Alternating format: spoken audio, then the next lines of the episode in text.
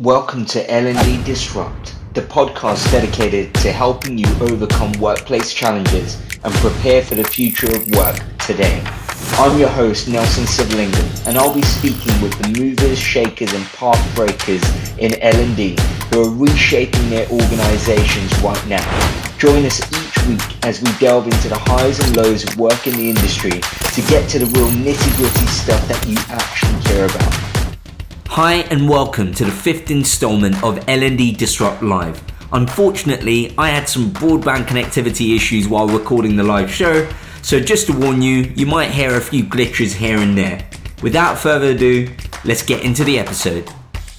Hey everyone, good to see familiar faces again. Let me see if I can recognize some uh, names here. Actually, there's a lot of new people joining us today.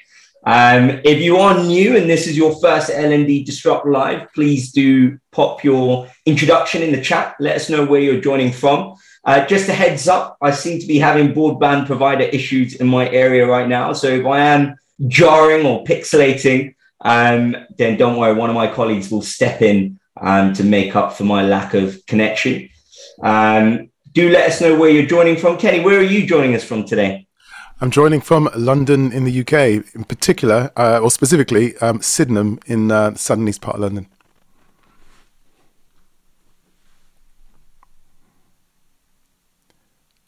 I don't know if that's Nelson pausing or or, or freezing. I think he's frozen, not just a, a pause for dramatic effect. Indeed, yeah. I mean, th- that does happen to be a, a, particularly helpful facilitational skill if you can sort of uh, utilize the pregnant pause. And I think that's exactly what Nelson well, was doing until um, Zoom decided to take over. Yeah, I think. Uh, you, yeah, I think Nelson is uh, completely frozen. So, uh, so look, guys, I think I will uh, step in and do my best Nelson impersonation. Um, I I don't quite have the same uh, barking twang as Nelson, but uh, uh similar to Kenny, I'm from I'm from South London, and so it's always uh, good to uh, to see a fellow South Londoner on on here. and so, first of all, like welcome everyone. Um, I've noticed quite a few of you have started to put your cameras on, and, and feel free to do so. It'd be awesome to see more faces. Um, you know, today, you know, we have uh, uh, Kenny for our fifth uh, L&D uh, Disrupt. Uh, he's the head of culture and inclusion at Improbable, um, a, a, rapidly uh, scaling uh, startup company. And he's got a wealth of experience around leadership in general. Uh, but what I'll do is uh, maybe just uh, ask Kenny to sort of introduce himself uh, a little more uh, to, to our audience today. Yeah, thanks. Thanks, Kumi, and um, and thanks, Georgie, and uh, thanks to Nelson, who I can see is um, snuck back in in the back row there. Um, uh, um, really good to meet you all, and some people from I think Canada particularly as well. So from far and wide, um, yeah, Kenny Temowo, and um, I, I, head up culture and inclusion at Improbable, uh, and joined uh, also the, well the company two years ago leading on leadership development and learning but actually um, hearing it here first i'm actually moving on from improbable um, as, as, georgie knows next week so um, sort of i guess uh, you know kind of live on uh, L&D Disrupt, letting the whole world know. I'm actually moving to um, Netflix um, in a few weeks' time, uh, focusing on organizational development and learning there. So, um, uh, you know, looking forward to uh, to sort of that work. But uh, I started out my career in uh, public education, so a lot of the sort of facilitational chops that I picked up was being in a sort of public sector, uh, and then eventually trained as a coach um, before becoming a, a, sort of a consultant, working with brands such as Rolls Royce, Vodafone, Johnson Johnson, BBC, um, uh, before joining Improbable. And uh, as Kumi mentioned, uh, we're a sort of tech scale up, uh, moving uh, quite rapidly into the metaverse, and uh, and we also work with a number of AAA game developers um, supporting their um, projects. So delighted to be here. Awesome. and and today, you know, what we're going to be uh, focusing on is the much overlooked and undervalued skill uh, facilitation. Um, and you know, I think the hard truth here is it doesn't matter how great your L and D offerings are if uh, you know they're not uh, being facilitated well. Uh, and you miss out on that opportunity.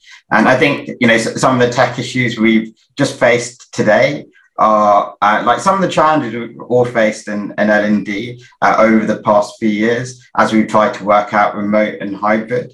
Uh, and, you know, even doing that facilitation uh, in person in the classroom to moving online is a completely different uh, game. Um, and so what we're going to do uh, is mix up things in terms of the, the agenda. And so part of the magic of this is we've got uh, so many great practitioners uh, live on the call. And and the question and answer really is where a lot of the magic uh, happens. And so we've got a, a, couple of agenda topics and we'll pause after each topic and and open up the floor for q&a so feel free to uh, come on uh, with your cameras and, and ask uh, ask away um, with any questions you might have but maybe just to set the the context, um, you know, what is uh, like what do you mean by facilitation, Kenny?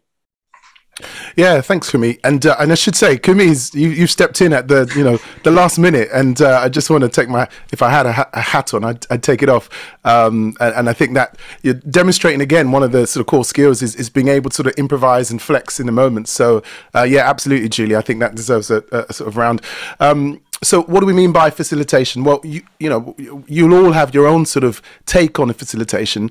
Um, if you think about the definition, it, it means to make easy, um, and and essentially the facilitator is is to some extent trying to um, to make that process of learning easier. But but actually, it's a bit deeper than that. You'll know because often as a facilitator, you're having to challenge constructively challenge, which which doesn't seem like an easy thing. So I think in short, there's sort of two forms. There's the sort of macro facilitation, event facilitation, which is a bit more like being a sort of a a master of ceremonies, a sort of uh, sort of host, uh, you know, ex- facilitating an experience. And then there's a sort of facilitation as an intervention. So um, Berne, I think it's Eric Berne, if some of you might be familiar with transactional analysis, um, uh, talks about sort of eight different uh, intervention styles, and facilitation is one of them.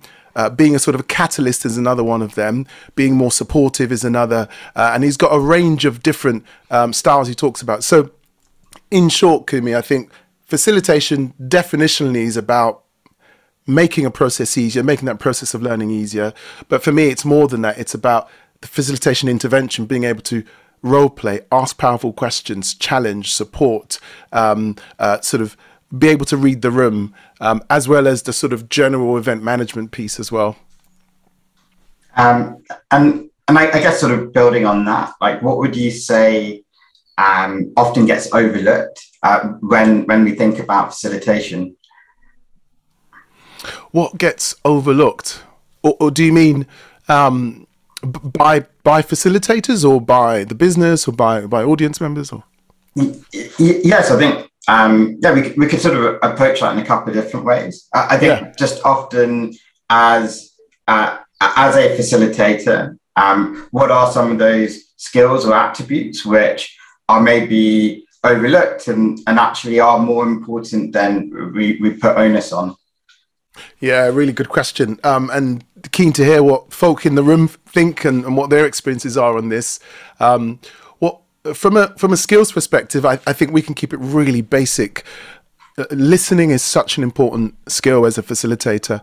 Um, you know, ensuring that you're paying attention, that you've heard the question, um, and and you you can you know, think about. I don't know if you've any of you've got a background in coaching, but in coaching we talk about um, the sort of three you know, critical kind of listening skills where you're summarizing, you're paraphrasing, or you're clarifying. And being able, as a facilitator, to say, um, "Hey, Kumi, what I think I heard you say then was, uh, you know, why are certain skills overlooked? Have I got that right? Was was that about right? You know, being able to say that in the moment uh, to show that you're sort of listening and paying attention is a, is a really important skill. Um, I think there are lots of other skills we can we can sort of talk about. I think there's um, you know some basic things around contracting. You know when you when you set up a a session, uh, and I think I talked about this in one of the videos that I put on LinkedIn earlier. Um, you know, how do you? What are the ways of working? So, as a group, for example, imagine we were, we're a group that are about to uh, go on a bit of an experience, and imagine I was facilitating, and we just launched straight in. Well, you're all strangers. How are we going to decide to interact as a group? What are the kind of rules of engagement? How do we deal with feedback with each other? What's kind of out of boundaries? When are we deciding to go on a break? You know, all of those things as adults come together, uh, you know, you, we, we can't assume those things. So we talk about quote unquote contracting up front and having the confidence um, to be able to do that um, is is of supreme importance. So I'd say, I mean, there's a whole list of things that I'm missing out, but I think listening and being able to listen well is incredibly important. Being able to contract um, well up front and, and not make assumptions is, is, also important. But again, others will have some thoughts and, and definitely would love to hear um, if anyone's got sort of particular insights into that.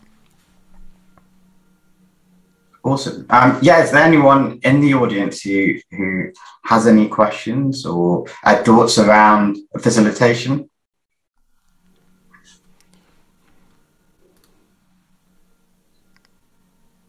Yeah. Yeah, Georgina says, uh, yeah, contracting is interesting. I wasn't aware of that. And, and, and, and people might find that a bit of a formal term. Um, I, I, often just think of it as ways of working.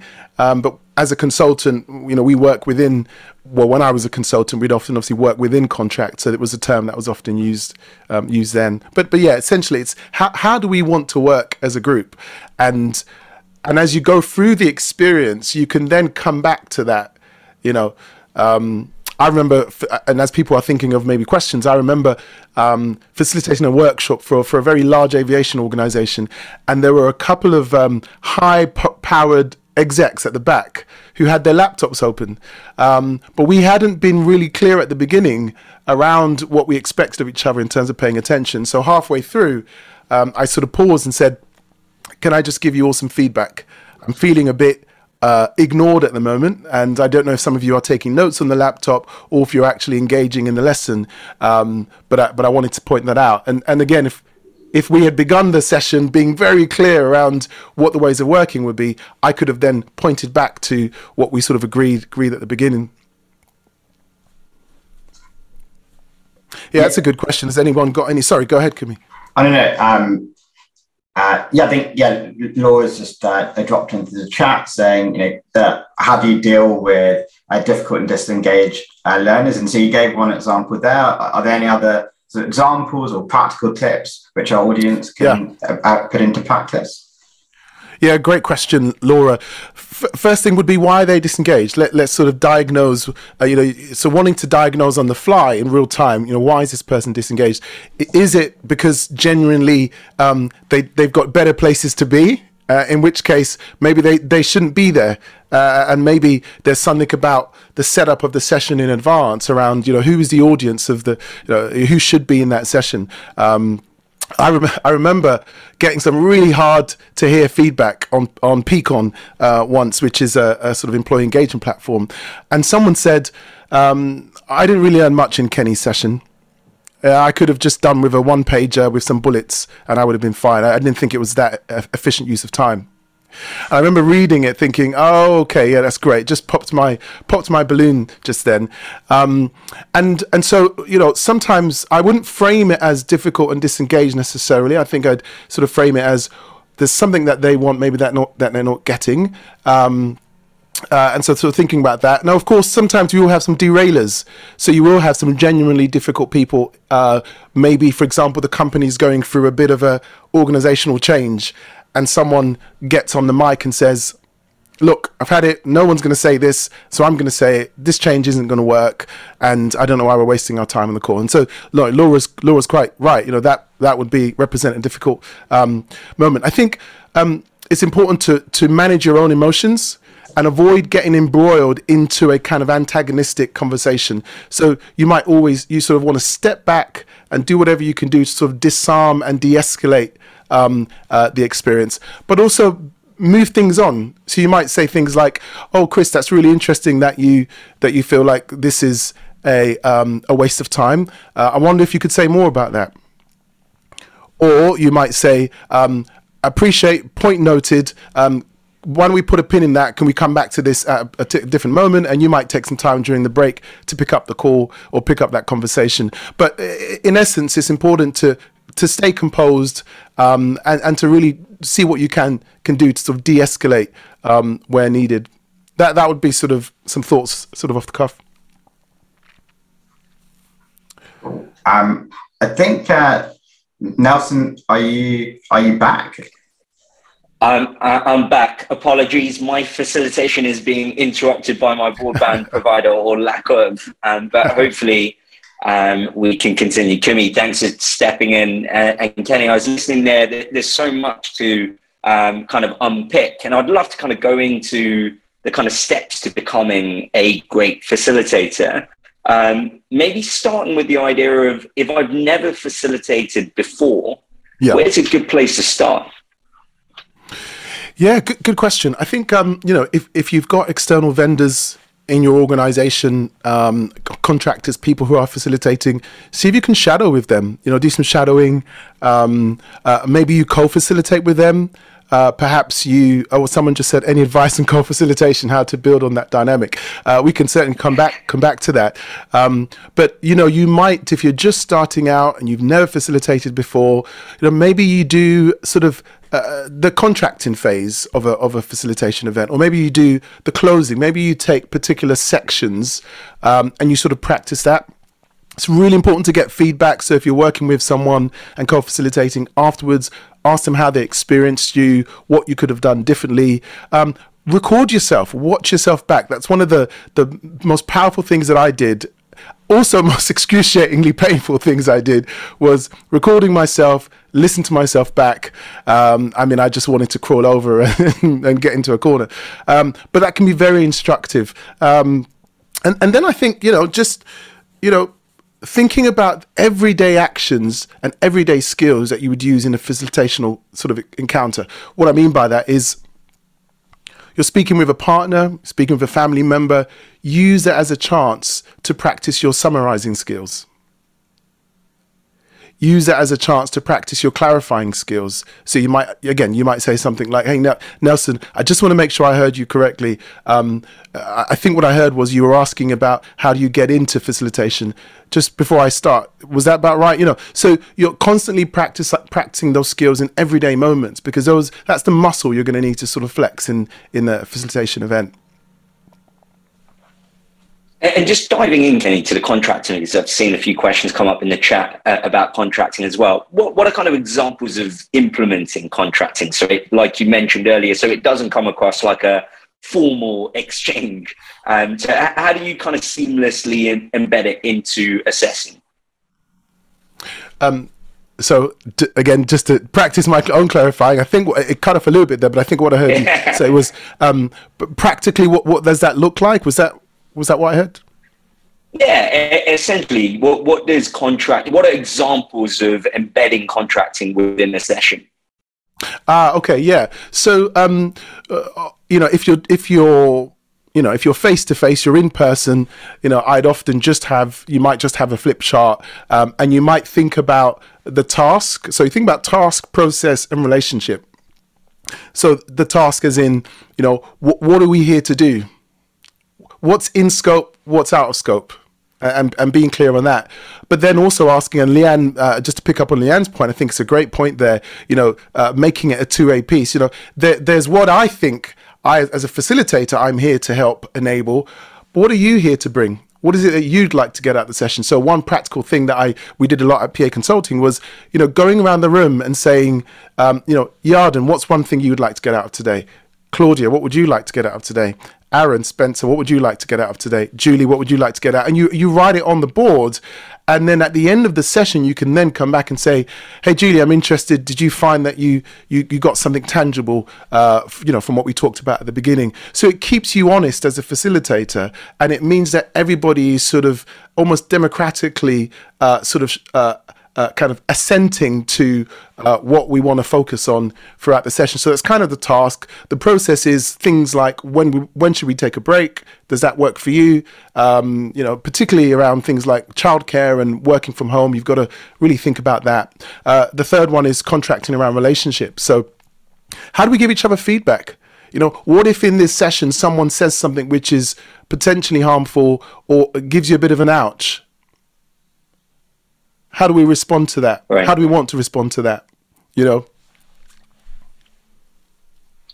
And in terms of traits, Kenny, that you think, you know, is there a right way of facilitating? And are there, you know, a set of traits that make a great facilitator? Hmm. Yeah, good, good, good, good question. Um, I think I think there are. I think there's sort of a set of basic traits, and, and I'll pause here, Sam. I, I, I realize everyone's hearing my voice, and and I, I do do feel free to chime in. Um, partly because uh, you know I'm just as a facilitator, you're self-aware when you're talking a lot, and so uh, it, a change in voice is always welcome. So if you've got something you want to chime in and share, please please feel free.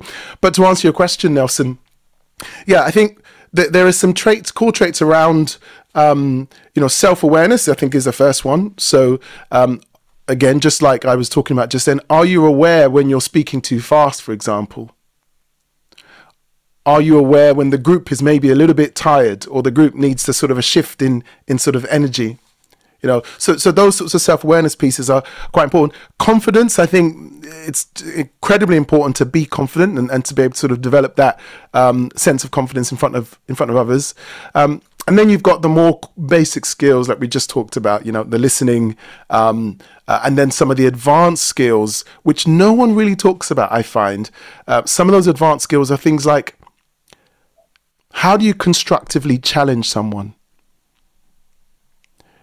you know someone that maybe shows up in a way um, uh, and and maybe no one's ever held up a mirror to that person. And as a facilitator you have permission to sort of do that. But you know as as mcu heroes often say with great permission or great response you know comes great responsibility. And so um, great great power. So um, you know thinking carefully about um, you know ha- ensuring that you don't not just not just about not saying the wrong thing, but demonstrating tact in in what you say. I think the last thing I'd say in terms of a trait, and, I, am conscious I've missed out a hun- you know a whole host of things. Um, there's sort of this thing around poise. You know, I, when I was uh, early as a facilitator, I would often apologize a lot. Uh, you know, or say things like, oh, I forgot to talk about X, Y, and Z. But no one knows that you forgot to talk about that. So don't don't let the cat out of the bag. Just sort of just keep it going. um, great point, Kenny, and, and, it kind of leads on to a point Anna's made around preparation. Anna, yeah. if you'd like to come on and, and kind of share your thoughts and um, your question for Kenny. Hi. Um, yeah, I was just point, um, thinking about sessions that I've gone to in the past where I think preparation seems to be key because um, a lot of facilitators seem to not quite be prepared for what the sessions um, the format is. We've been to quite a few where they like to use breakout rooms, but they don't really have prepared, you know, how they're going to tell you what they want you to discuss, and they don't formalize like who's going to feed back. And then when you come back into the session, there's like a lot of awkward silence, and people are you know, the facilitator might be saying, "Oh, so from group one, who's going to speak?" And just kind of a lot of awkward silences sometimes. That's a fantastic point. it's a great point. And Kenny, what does your what does your prep planning process look like? Oh, what does my um, process look like? Now I've got to reveal the um, the secret arts now, Nelson. That's um, that's um, it's all classified. I've got to uh, Men in Black style zap everyone at the end. No, um, I, I think um, so. So I, so why don't I talk a bit about how I prepared for this session, um, and that might um, uh, be be helpful. So I spent a lot of time. I mean, I've been thinking about this topic for a long time in any case, but I then spent some time um, thinking about the questions we talked about, Nelson, and, and sort of writing my own thoughts about it. Um, and then saying to myself, okay, it's now time to forget it rather than using a script. I, I'm not really a believer in, in, in scripts, but I, I recognize it can be helpful for some people. But I feel like it's a bit like going on a date and, and speaking from a script. There's, there's something quite um, awkward about awkward about that.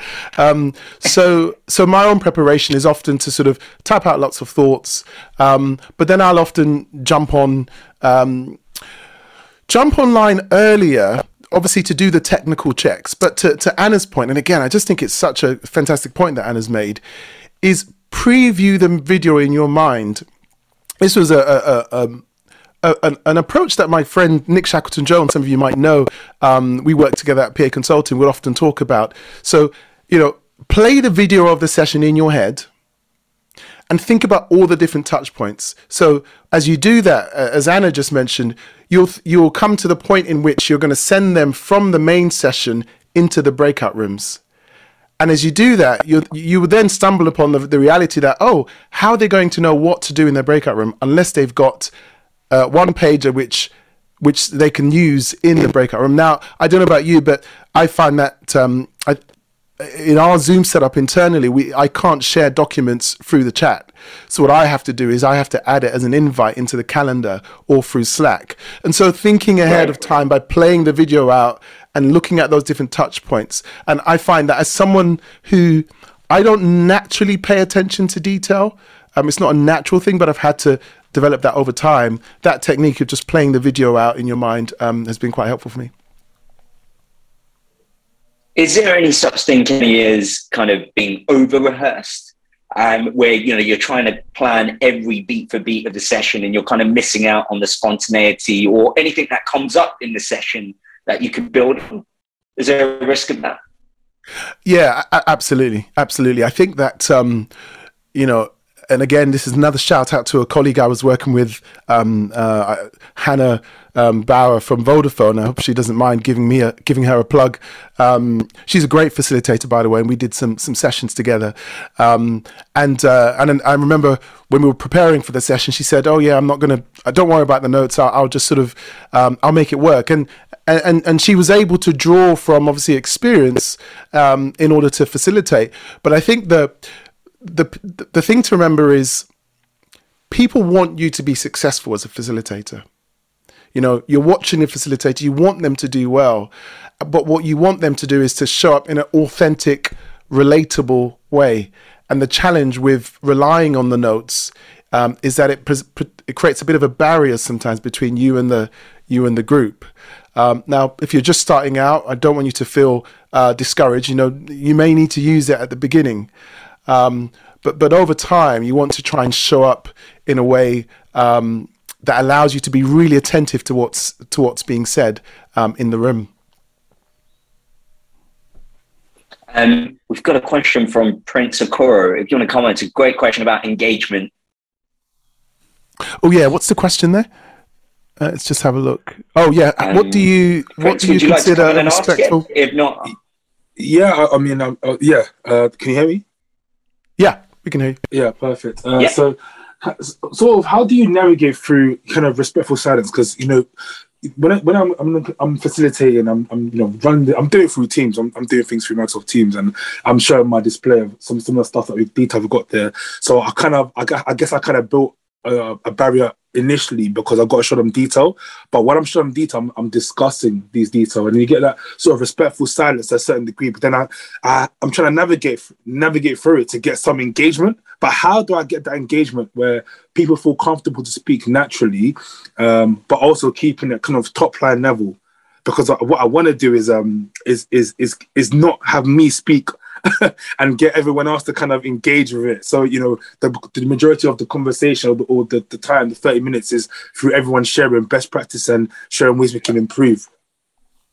Yeah, good, good question, Prince. I, th- I think what I heard was, um, you know, people uh, can be respectfully silent, but but what you're trying to do is you want them to sort of not just simply comment on what you said, but but bring something of themselves into the sh- session and share something out of their own sort of insights. Is is that what, what you mean, Prince?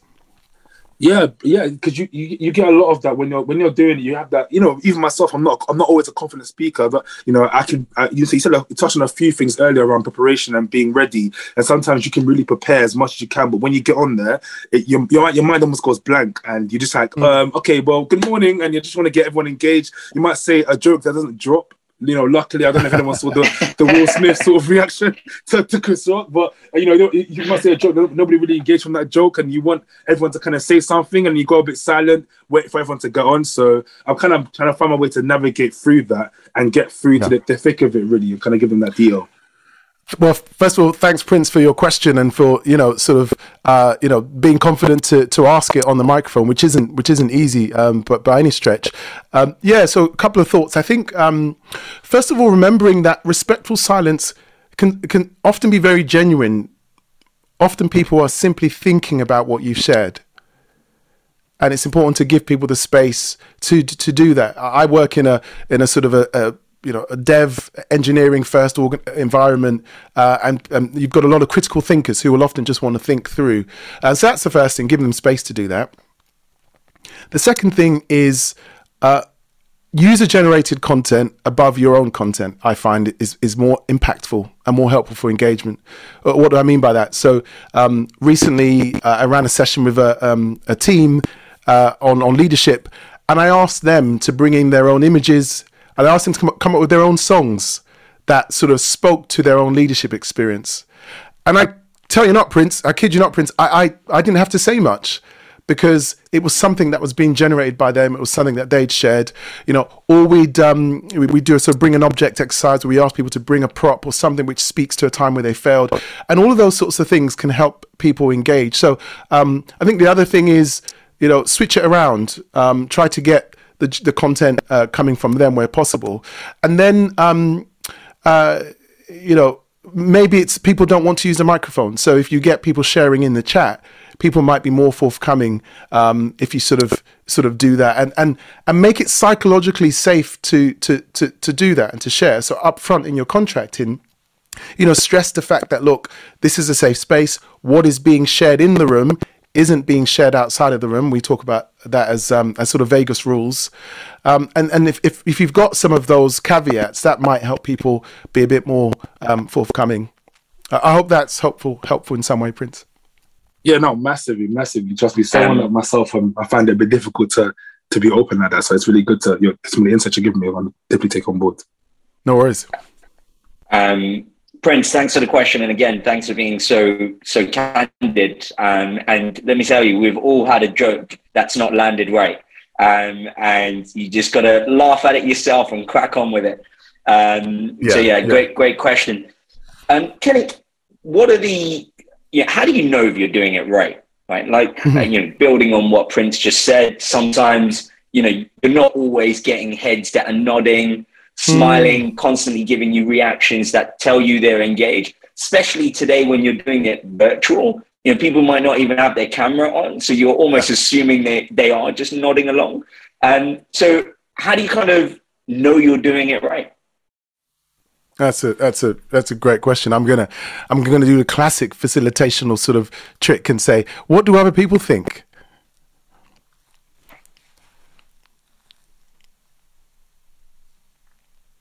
And here we have respect, respectful silence. I, I, mean, if you're asking what, what, what do we think around uh, what, what, what is good or what, what, what you think you've done well? Uh, me personally, I always take it in a sense of when people engage and they, they laugh or they feel like they're taking something from the from the facilitation, from, from the call, I guess. Um, that's why I think that that kind of respectively shows what's good. Um, I don't know what else personally, yes. Mm. Um, so we've got some um, thoughts in the chat. So we've got reactions that come in the chat, getting feedback at the end of the session, uh, questions and thoughts in relation to what you were saying, uh, engagement in the chat again uh, with Zoom reactions. Um, so yeah, there, there are a few there. Anything to, to add to those, Kenny? Yeah, well, yeah, I think, to jump in. If so I, go ahead, go ahead, Greg. Um, I think for me yeah. as well is once you're driving through through the content, um, you're asking some thought-provoking questions, and then once you can get open in that dialogue, it brings other individuals in because they feel it's a more of a safe place.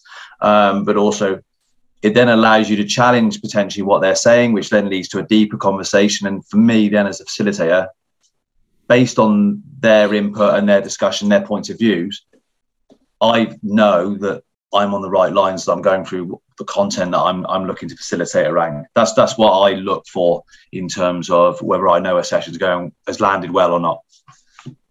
That's that's great, Greg, and and I think you know all, all the things you've all said is is really helpful. Um,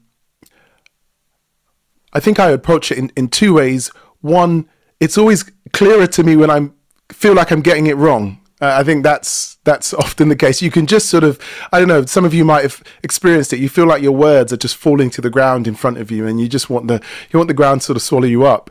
Um, uh, and so it's often clearer to me when when it's not going well, and and when that's happening, sometimes you just have to pause you know gather yourself and sometimes speak to speak to the elephant in the room you know um, so like i said when i gave feedback to the execs and said can we just take a moment to pause here? Because something doesn't feel like it's working. I don't feel like i'm i'm making a connection here or whatever the case might be. And often speaking to that can really um, you know surface what's really happening in the room in terms of engagement. Um, that said you know you know it, there are things that i would often look for um, and and I think one of the things I look for is you know um, is not so much whether people give positive feedback as much as that's that's really helpful. Um, the thing I look for is have I been able to challenge people and support people. I think you know people can go through uh, you know corporate life in particular and not be feel that supported, validated, affirmed, positive feedback given, strengths based feedback given, or been really constructively, in a kind way, but in an honest way, challenged. And if I'm doing those two things in a session, um, I feel like I'm, I'm sort of adding value. Kind of building on from that, Kenny, how do you go about collecting constructive feedback? Right. I, I'm assuming that you're sending out a form, and if you are sending out a form, what what's yeah. kind of the style of questions to make sure you're getting useful data that you can actually work off? Oh yeah, good good question. And um,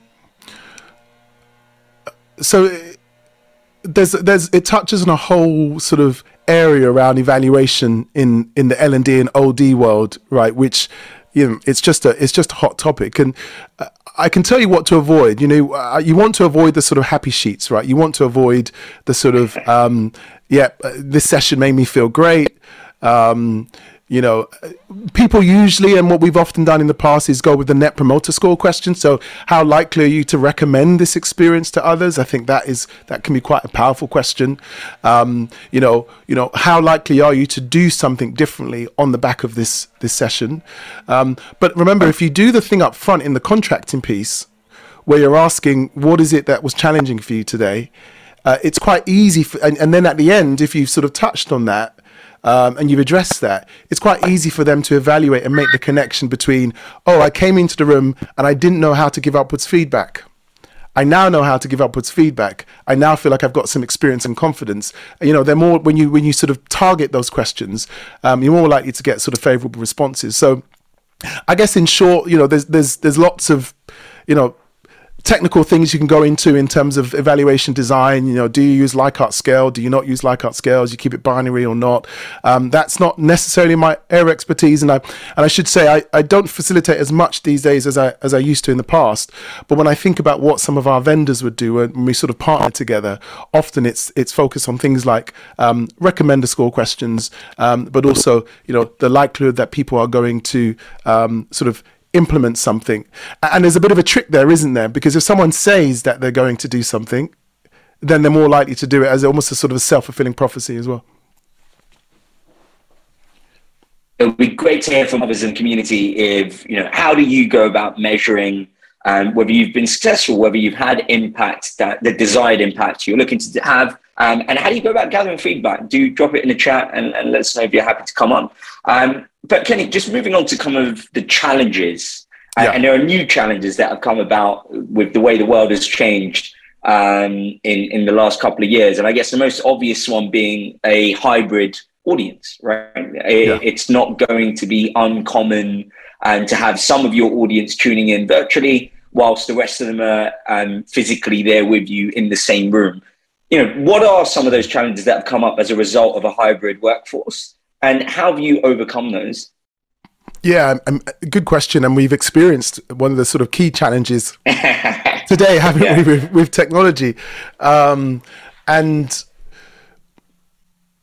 I, I, I remember a, um, a, session I was running for um, a, a, UK government department, and um, it was it was the most hybrid session I've ever been in. We had twelve leaders who were in a South Africa, a hotel in South Africa. I was facilitating here in Sydenham in, in London, and um, we had a group of other market directors uh, all over Africa, the Africa hub. So Egypt, Morocco, Ghana, Niger, Nigeria, um, and uh, and so incredibly um, hybrid, if if that's a if that's even a phrase, and um, and and the session worked or the session went well and, and talking about the evaluation question the way i know is because i was called back to run run more sessions. So i'm assuming i'm assuming it went, it went well. Um, but there were issues with technology, and I think there's one thing that's really helpful is to have a, a sort of a producer role. Um, so you have the facilitator who can really attend to uh, the questions, attend to the experience, and I guess in this context, Kumi and Georgie are sort of um, playing that role. And um, yes, it's resource intensive. You you may not have um, available you know people to sort of do that, but it, it can be really helpful. The other thing that I I I sort of do is um, and again, Nelson, I don't don't mean to put you on the spot, but I actually decide to hardwire my Ethernet cable into the lap into my laptop, so I don't use Wi-Fi when I'm running uh, at all. Right. And I, and because of that, it's it's dramatically changed the experience for me. But again, caveat: I recognise that's not possible for everyone. So, um, of course, you know, do what you can to to get the, the sort of best um, service um, you can. Um, so, so that's that's the other thing. And I find that generally, when that's when that's those things are there, you've got a producer, you've got someone that you can sort of turn to. Um, you've taken the time up front to prep the breakout rooms you know you can do that particularly on zoom you can create the breakout rooms in advance um, and then you've tried to rehearse it with either with yourself or with another person. Um, I generally find that that you know. Uh, that's pretty helpful. I've run, I mean, this year alone, again, I don't do as much facilitation as I did in the past because of my role. Um, I focus a lot more on sort of um, change, culture, and values and things like that. But um, this year, I think I've run about near 100 sessions since January. And and thank God that, that technically we were we were okay. Um, and uh, whereas in the past, um, if where I didn't have the right setup or, or, or sort of producer support, um, it, it, often um, it sort of went a bit um, pear shaped. And how do you bring in the element of obviously when you're doing an in-person session, there's the social element of peer-to-peer interaction that didn't need as much orchestration and could happen uh, spontaneously, but obviously it's not as easy when you're uh, virtual. So, how do you bring quote unquote the element of fun uh, into it, right? One of the questions um, a member of the community had sent in prior to this event was, how do you ensure you don't bore your participants to death? And and you know, going back to the idea of fun again. So, what yeah. are some of the examples or ways you've brought in to make it more fun and more interesting, but to ensure you're still delivering that outcome? Yeah, yeah, really, really good question.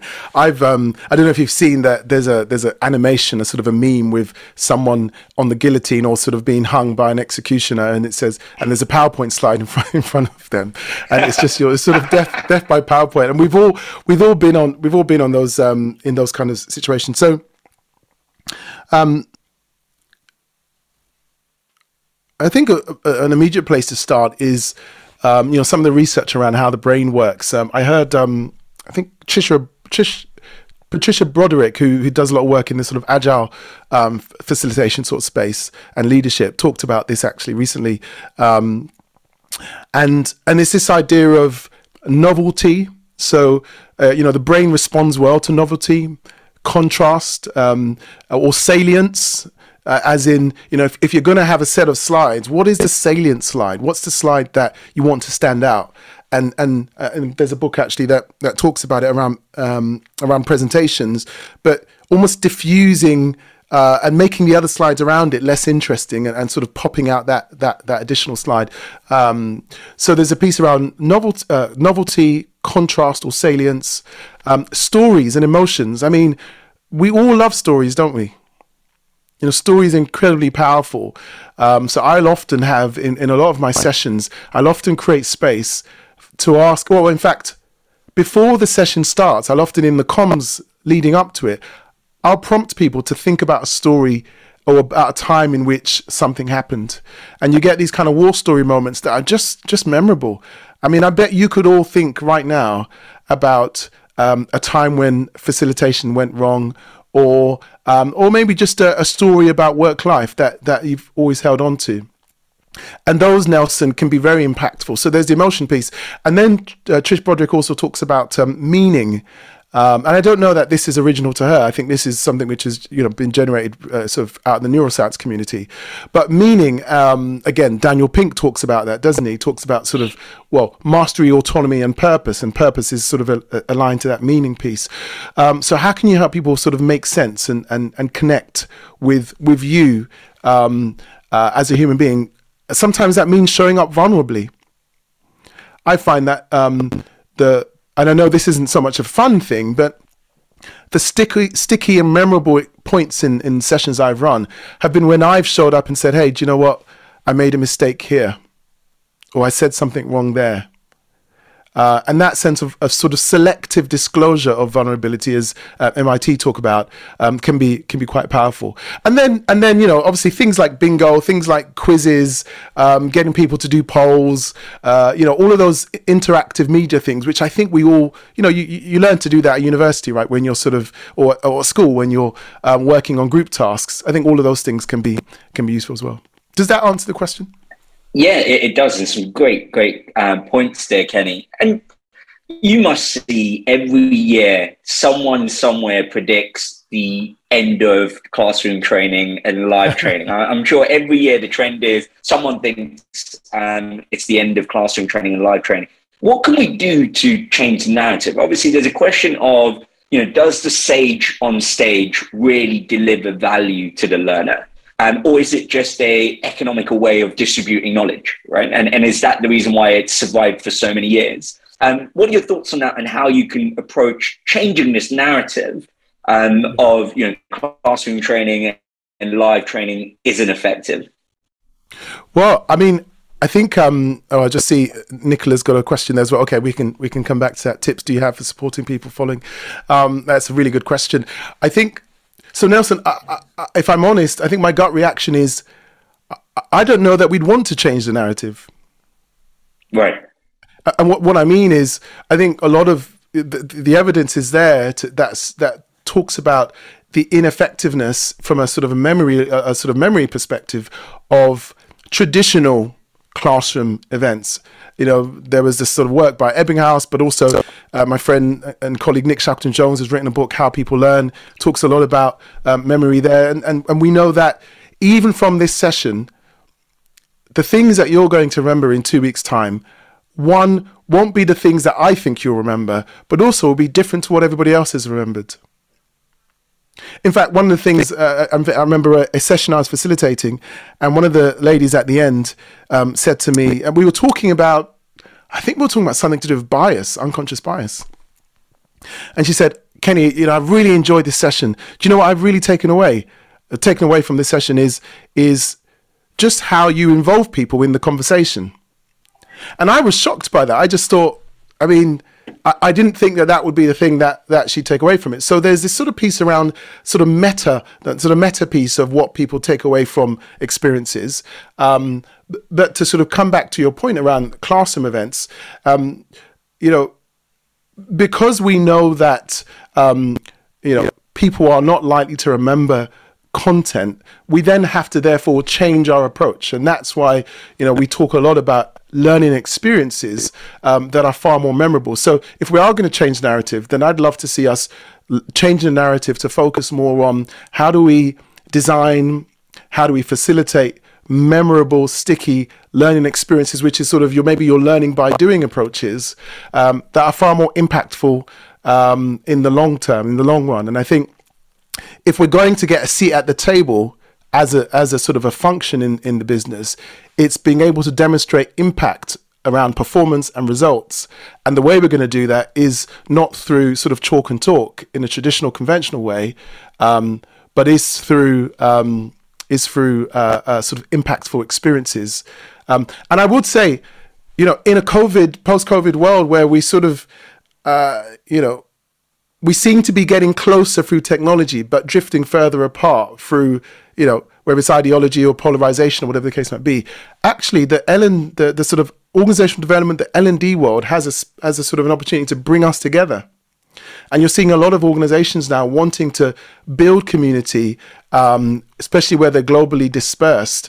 And so I think that's another sort of value add that we can sort of lean into to say, actually, the L and D world um, is is no, or to say the events the need for events hasn't sort of ended and isn't going to end. We're always going to need to gather people, but it's the purpose around which we do that that, that needs to shift. Yeah, and just to add to that, I think a great book um, to read is Building the Minerva University. And so these guys are essentially disrupting higher education and the way universities operate, starting in the US. Um, but they talk about the principles of a concept called fully active learning. And so most of their curriculum is delivered synchronous, um, but it's really focused on delivering fully active learning, where the facilitator's key role is to facilitate peer to peer exchange, to, to, application of the knowledge that they had acquired prior to the session itself. Um, but really, really great collection of essays on principles that you can apply to your facilitation.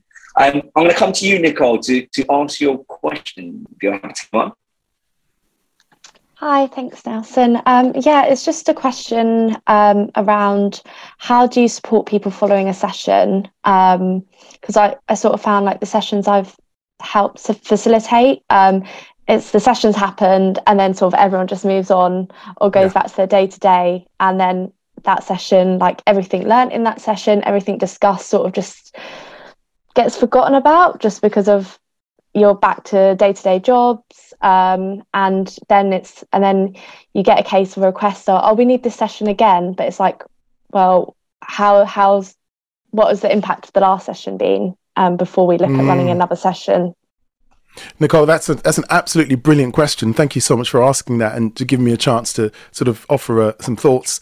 Um, people, we often talk about learning transfer in this context, and, and sort of uh, which you know, it's got some issues as, as a sort of expression itself. But um, I think one of the things is taking a marketing approach to L and D. And, and organizational development. You know, look at the ways in which um, you know marketers, social media, and com- other you know big brands and companies get us to shift behavior and and and ensure that their agenda is in forefront of our mind. So, I, I, if I if I could say anything and stress anything, it would be taking a marketing approach, which is around how can you create a regular drumbeat of comms internally, a regular sort of campaign of, if you like, um, and that might be a Slack channel. It might be a Slack bot, and you can program a Slack bot if you do use Slack. Sorry, I don't use Teams, so I don't know if you can uh, do it on Teams, but you can program Slack bots to sort of regularly nudge people um, uh, around particular issues. Um, uh, one of the other things is how about Nicole using the session itself?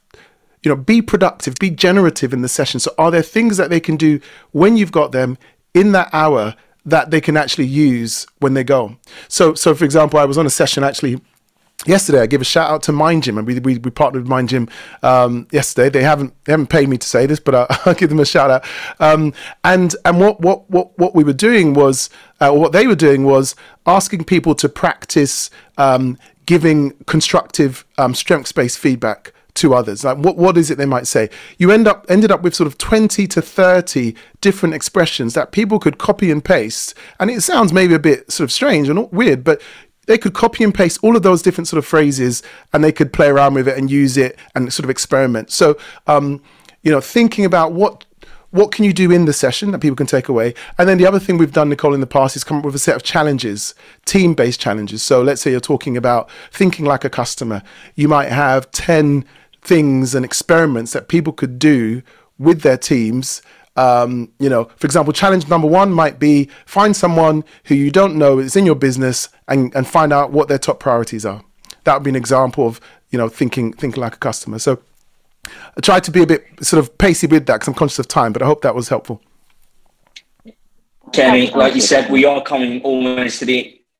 Thank you for the question again. And Ken, we're almost coming to the end of the session. One last question for you. What's that one thing people can apply today, this week, um, to improve their facilitation? one thing that people can apply it's it, i think it's going to be a boring one nelson. Um, uh, i'm sure i'll end the session and think of something different but um, practicing the listening that i mentioned earlier. Um, the, the, sort of clarifying summarizing paraphrasing why is that important from a facilitation perspective because i think too often we focus on what we need to say as facilitators without recognizing that um, unless you've listened really well whatever you say is, is, is less likely to be impactful. So I think one skill that I would recommend we practice, particularly given the world in which we live in now and the climate, is those sort of key listening skills um, of uh, clarifying, uh, uh, uh summarizing, and paraphrasing. Um, so you're listening and then you respond. So I should say probably listening and responding skills. Um, and, and, those three are, are, are ones that I would focus on. I do hope that's helpful for people.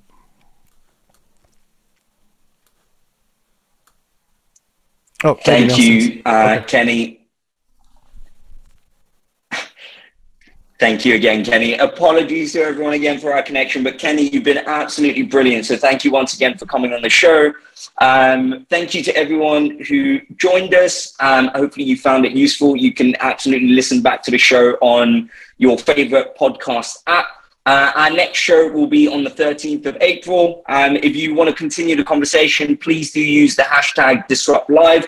And one last thing is a shout out to our producer of the show, Georgie, who after this will be leaving us to spend more time with her cats and to go find herself. Um, and so uh, Georgie has been absolutely instrumental in bringing together our guests, putting together the show. Um, literally, we come on and do the easy part, and Georgie's put the show together. So, a shout out to Georgie for all her incredible work and all the best uh, with what Georgie goes on to do. And once again, thank you to the community for joining the show, and thank you once again to Kenny. Until next time, take care, be safe, and see you soon.